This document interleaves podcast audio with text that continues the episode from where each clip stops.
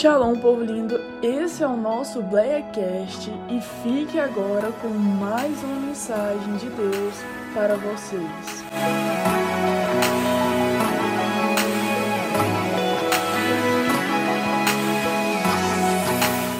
Graças a Deus,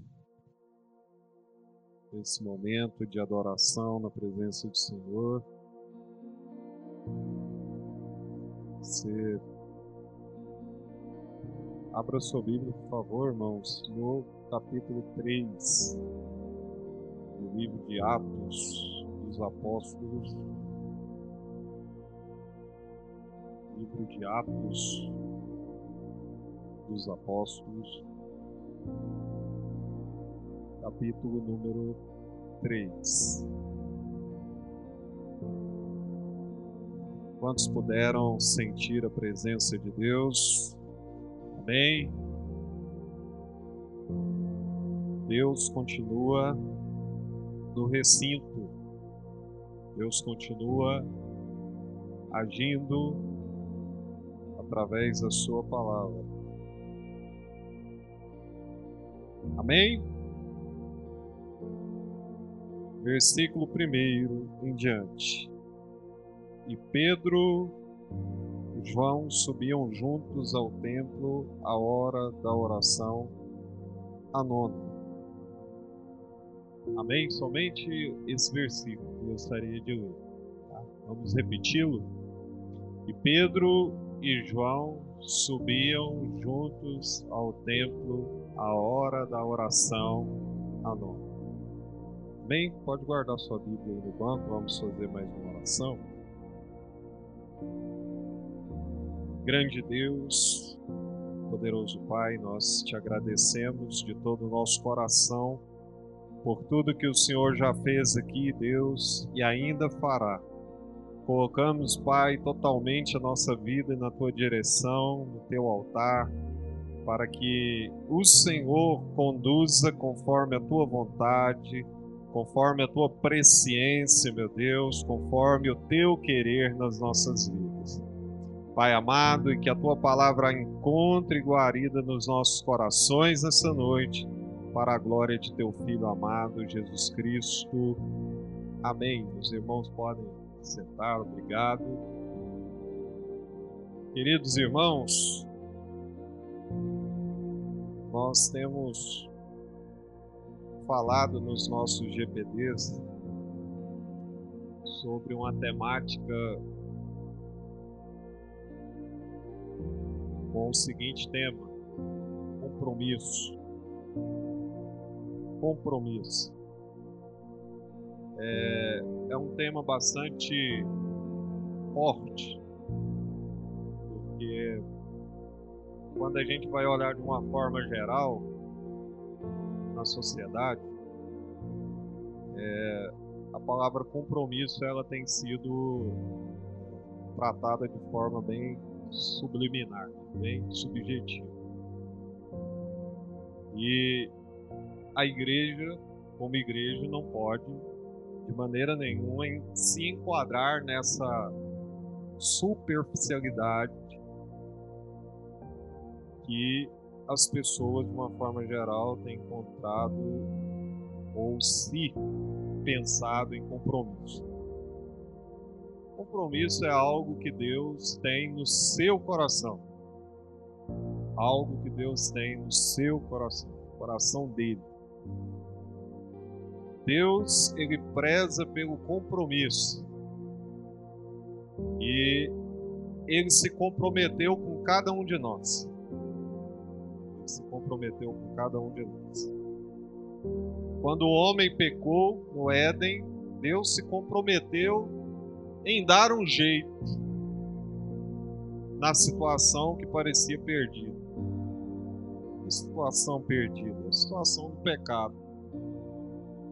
Que era irrevogável do ponto de vista humano, porque nenhum homem nascido de mulher de forma natural, concebido de forma natural, poderia reverter o cenário cujo homem havia se colocado. Mas Deus, quando o homem cai no pecado, através da serpente, tentado pela serpente, Deus profere uma palavra àquela serpente que havia enganado o homem. Que palavra foi essa? Ele diz: Da mesma mulher que você enganou, que você fez pecar, dessa mesma mulher nascerá um que pisará sobre a sua cabeça.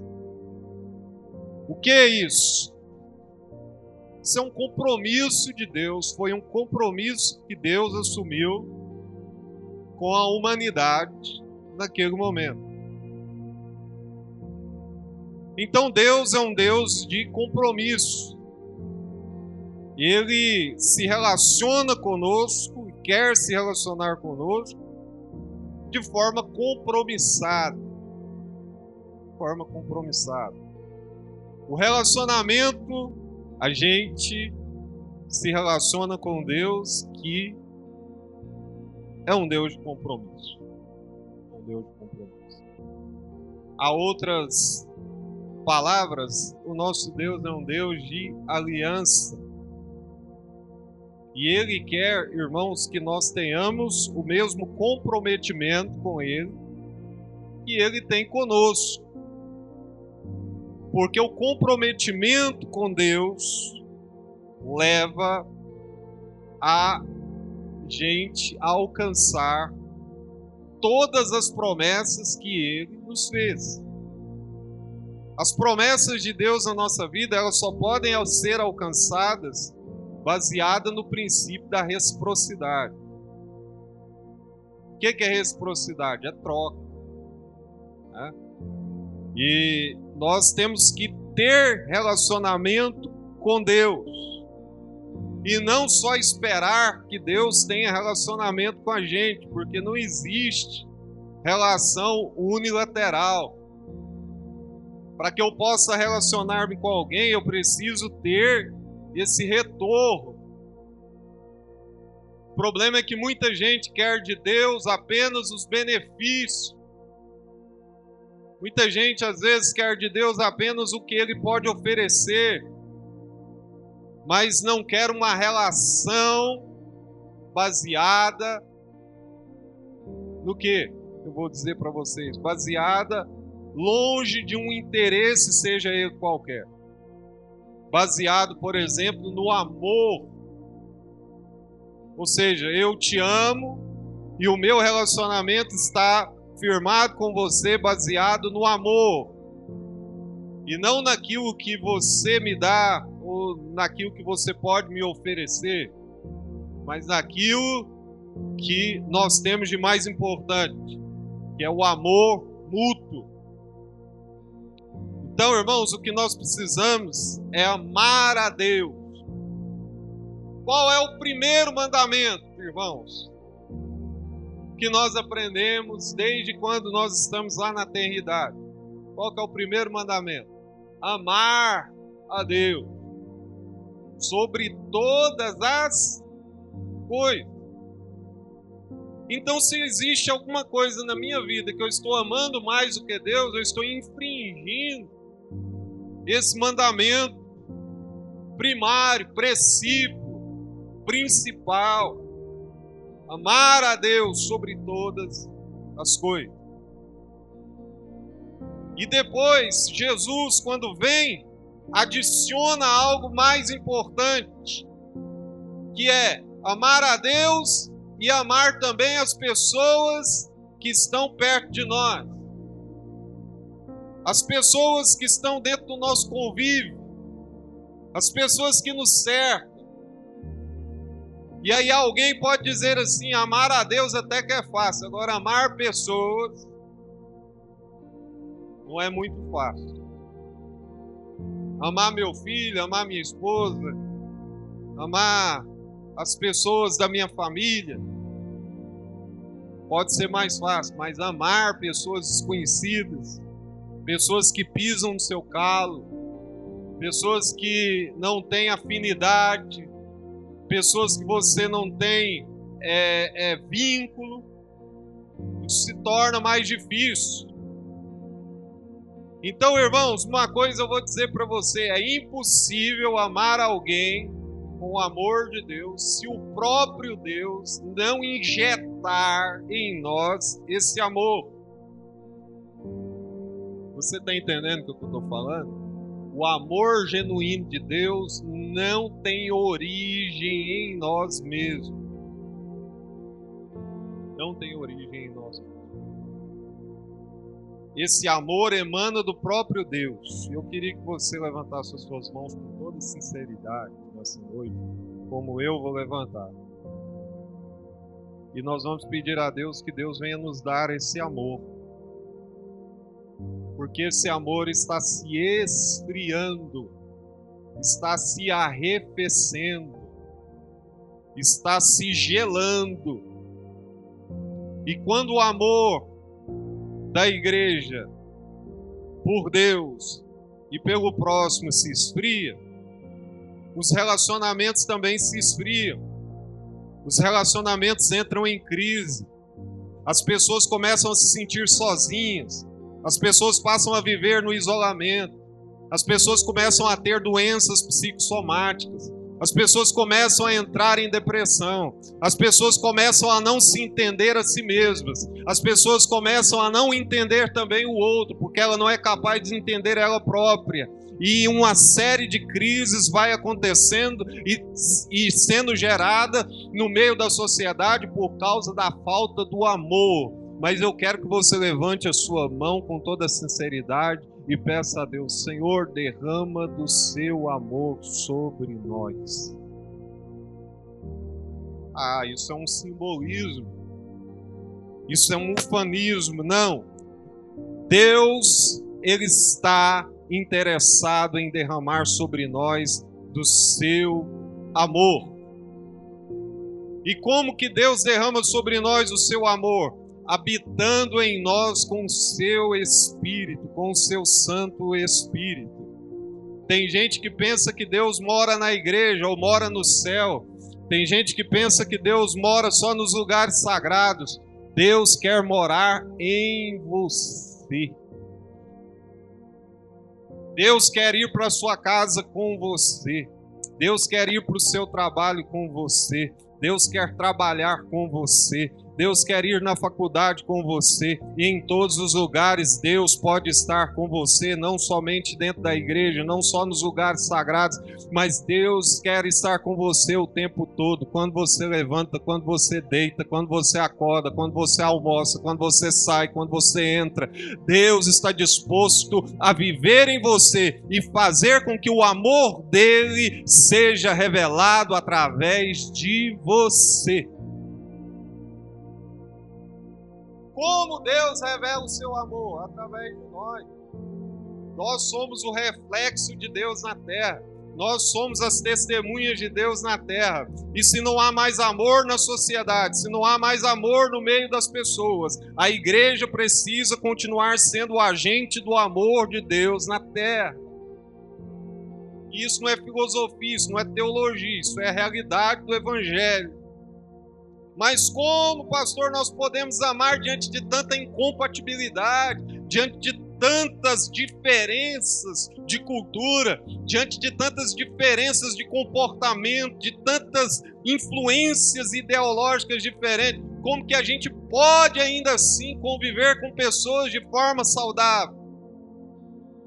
Uma pensa uma coisa, outra pensa outra, uma acredita numa coisa, outra acredita em outra, uma se simpatiza com uma coisa, outra se, simpatiza com outra, um é fleumático, um é colérico, um, um, um é, é, é melancólico, e aí a gente fica pensando como que uma gama de complexidade dessa pode fazer com que as pessoas ainda assim andem juntas e consigam se comunicar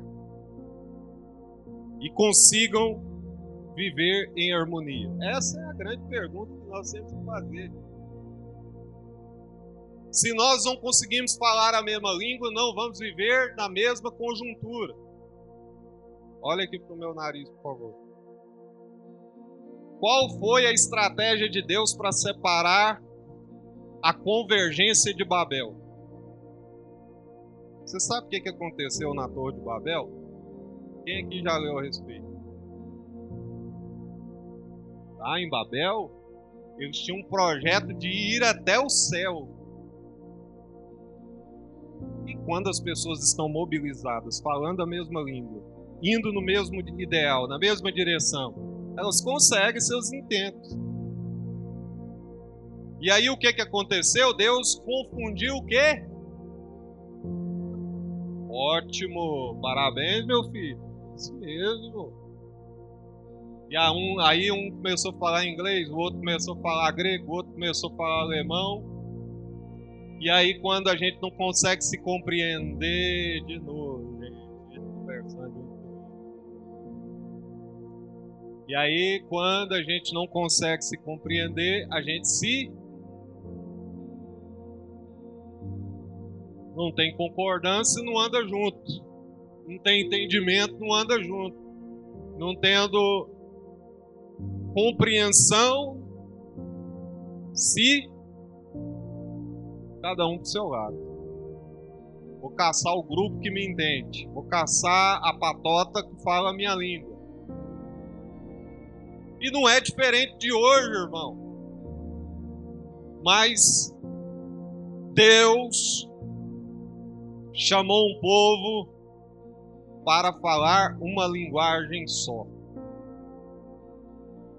Que linguagem é essa, pastor? A linguagem do amor dele. O amor que compreende. O amor que entende. O amor que não se ufana. O amor que não se ensoberbece. O amor que passa por cima das diferenças o amor que sabe, apesar das divergências, continuar caminhando junto. Porque não é as divergências que separam as pessoas. A falta de amor é que separa as pessoas. Eu posso muito bem divergir de você, ter um temperamento diferente do seu e ainda assim continuar andando junto com você. Vamos para o texto que nós lemos? Pedro e quem? João. Uma hora que você tiver tempo, pesquisa sobre a personalidade de cada um dessas pessoas, desse indivíduo. Um era extremamente tranquilo, fleumático, paciente, tranquilão, e o outro explosivo, precipitado, matutão. Mas a palavra de Deus está dizendo o quê? Que eles andavam? Vamos, fala comigo. Eles andavam. Por quê? Porque achavam um outro bonito. Porque. Não, porque eles se amavam em Cristo.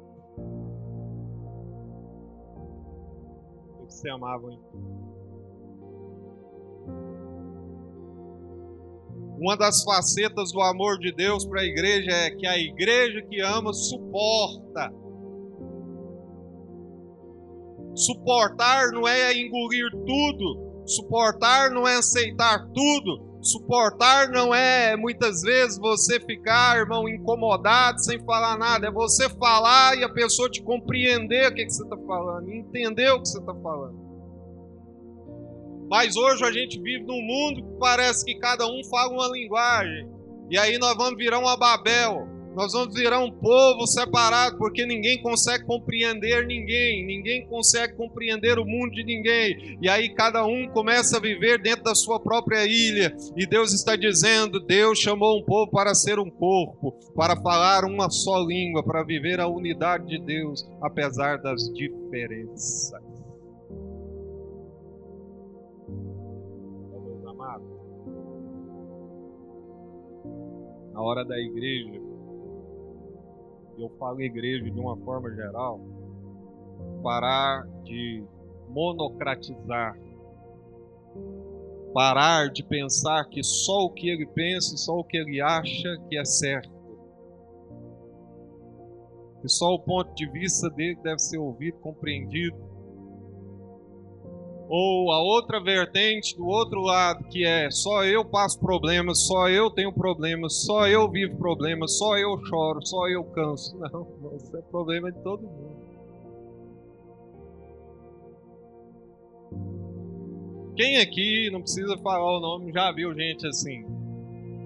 Parece que ele é sozinho no universo, só ele trabalha, só ele que cansa, só ele que estressa, só ele que. Só ele. Para as mulheres, só ela que tem TPM.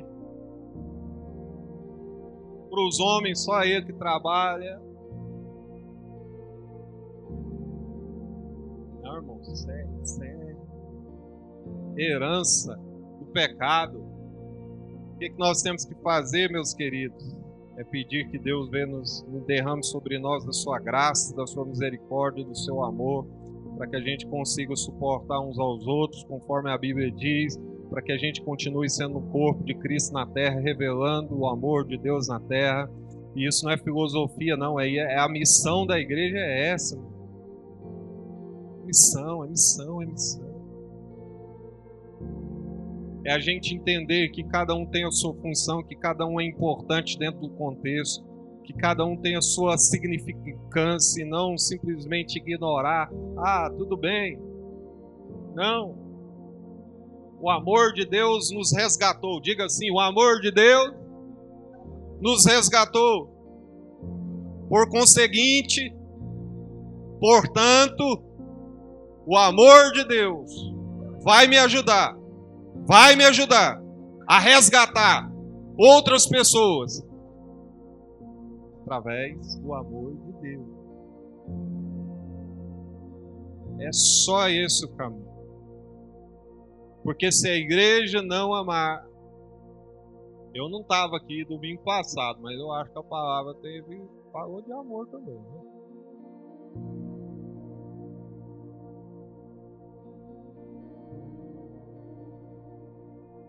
Você tem compromisso com aquilo que você não ama?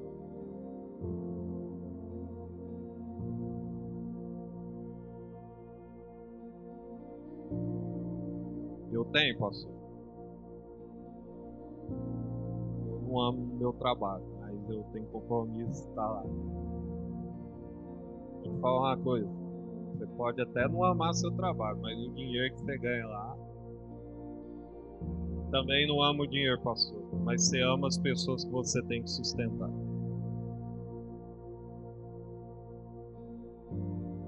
Alguma coisa move o seu compromisso. E esse, pode ter certeza, que está lá no reduto dos valores. Valores, eles não são deixados de qualquer forma eles não são deixados de qualquer forma. Se você está deixando de se relacionar por alguém ou com alguém, é porque esse alguém não é importante para você na sua escala de valores.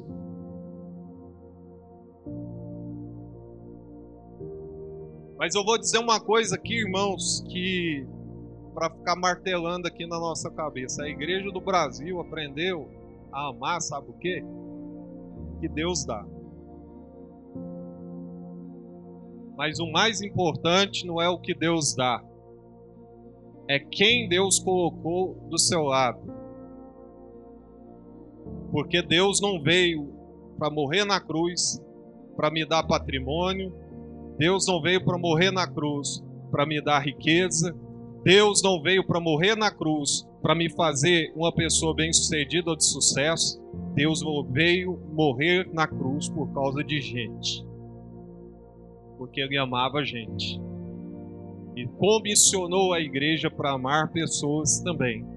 E amar pessoas é passar por cima de todas as diferenças que possam existir, a fim de que o amor de Deus seja revelado. Porque só o amor de Deus pode resgatar as pessoas da sua vil maneira de viver e trazê-las de volta para onde Deus quer que elas estejam, que é no redil das ovelhas.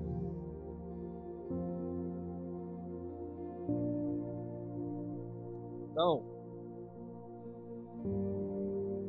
eu não estou falando aqui do amor interesseiro, estou falando aqui do amor eros. Porque existem diversos tipos de amor que eu não anotei aqui para falar para vocês. Eu só estou dizendo e me referindo a um amor, o amor de Deus, que é o ágape. O amor incondicional. Deus precisa injetar de novo, irmãos, amor no povo de Deus, no povo dele. Amor pela sua obra, amor pelas pessoas, amor pelo relacionamento amor pela convivência, amor pelo estar junto, porque isso é comunhão. E fora disso não há ceia. E ceia é comunhão vertical e horizontal. Nada mais do que isso. Se a gente não gosta de comunhão, a gente não pode cear.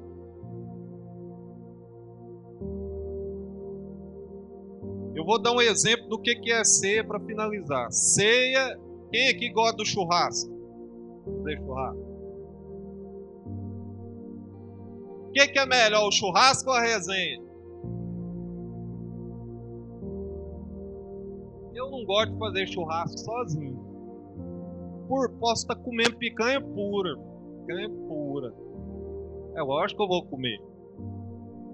Sou bobo também não, né, irmão? Mas comer churrasco sozinho é ruim. É bom o churrasco? É, mas é melhor ainda quando tem uma resenha, quando tem uma turma, para jogar a conversa fora, para trocar. E a ceia é a mesma coisa, irmão. Você não pode cear, irmãos, isoladamente. Comer como se você fosse o único no universo. Não, a ceia é comunhão. Nós vamos brindar a nossa comunhão. A minha comunhão com Elias, é a comunhão de Elias comigo.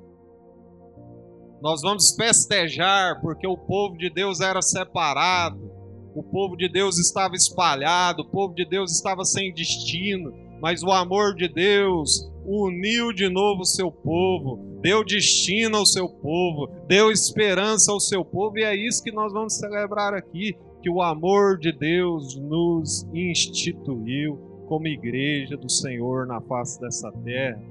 O amor de Deus nos dignificou, o amor de Deus nos resgatou, o amor de Deus nos trouxe de volta para a comunhão com Ele.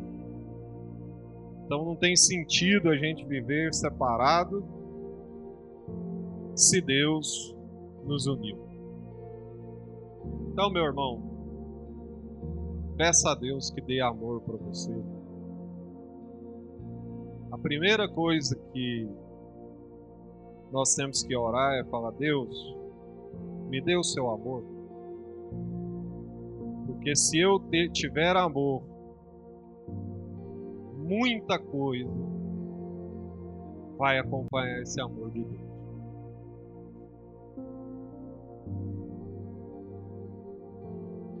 Muita coisa vai acompanhar isso.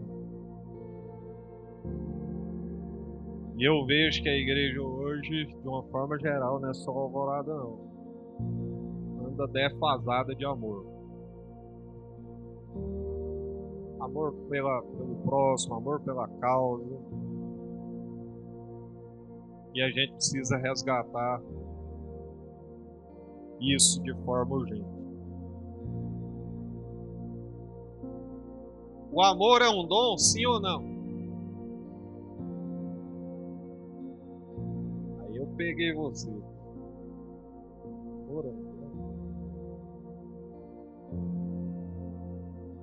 Esse amor que eu estou falando aqui é dom. Existem outros amores aí que não são dons. É natural de ser humano.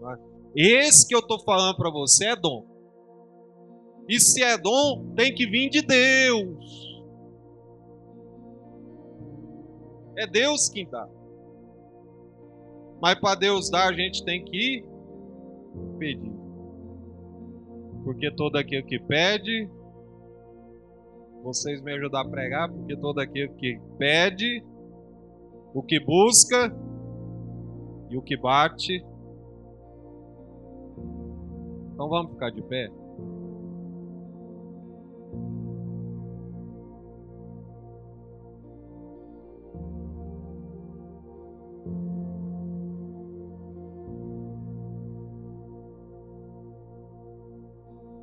Existe um sentimento pior do que de rejeição?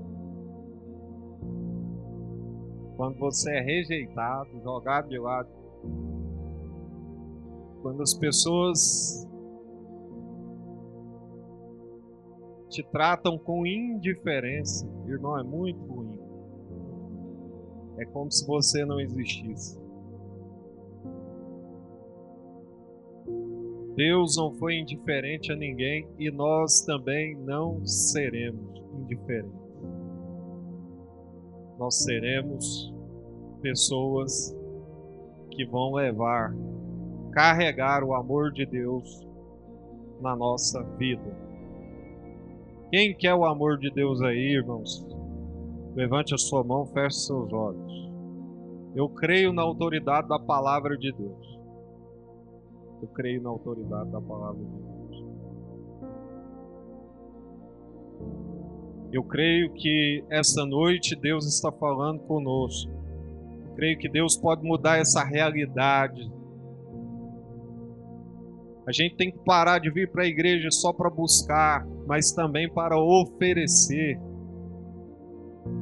Vai buscar, buscar minha bênção. Hoje eu fiquei chateado, irmão, lá na beirando de casa lá camarada vendendo Deus, olha, de todo jeito, um Cadson.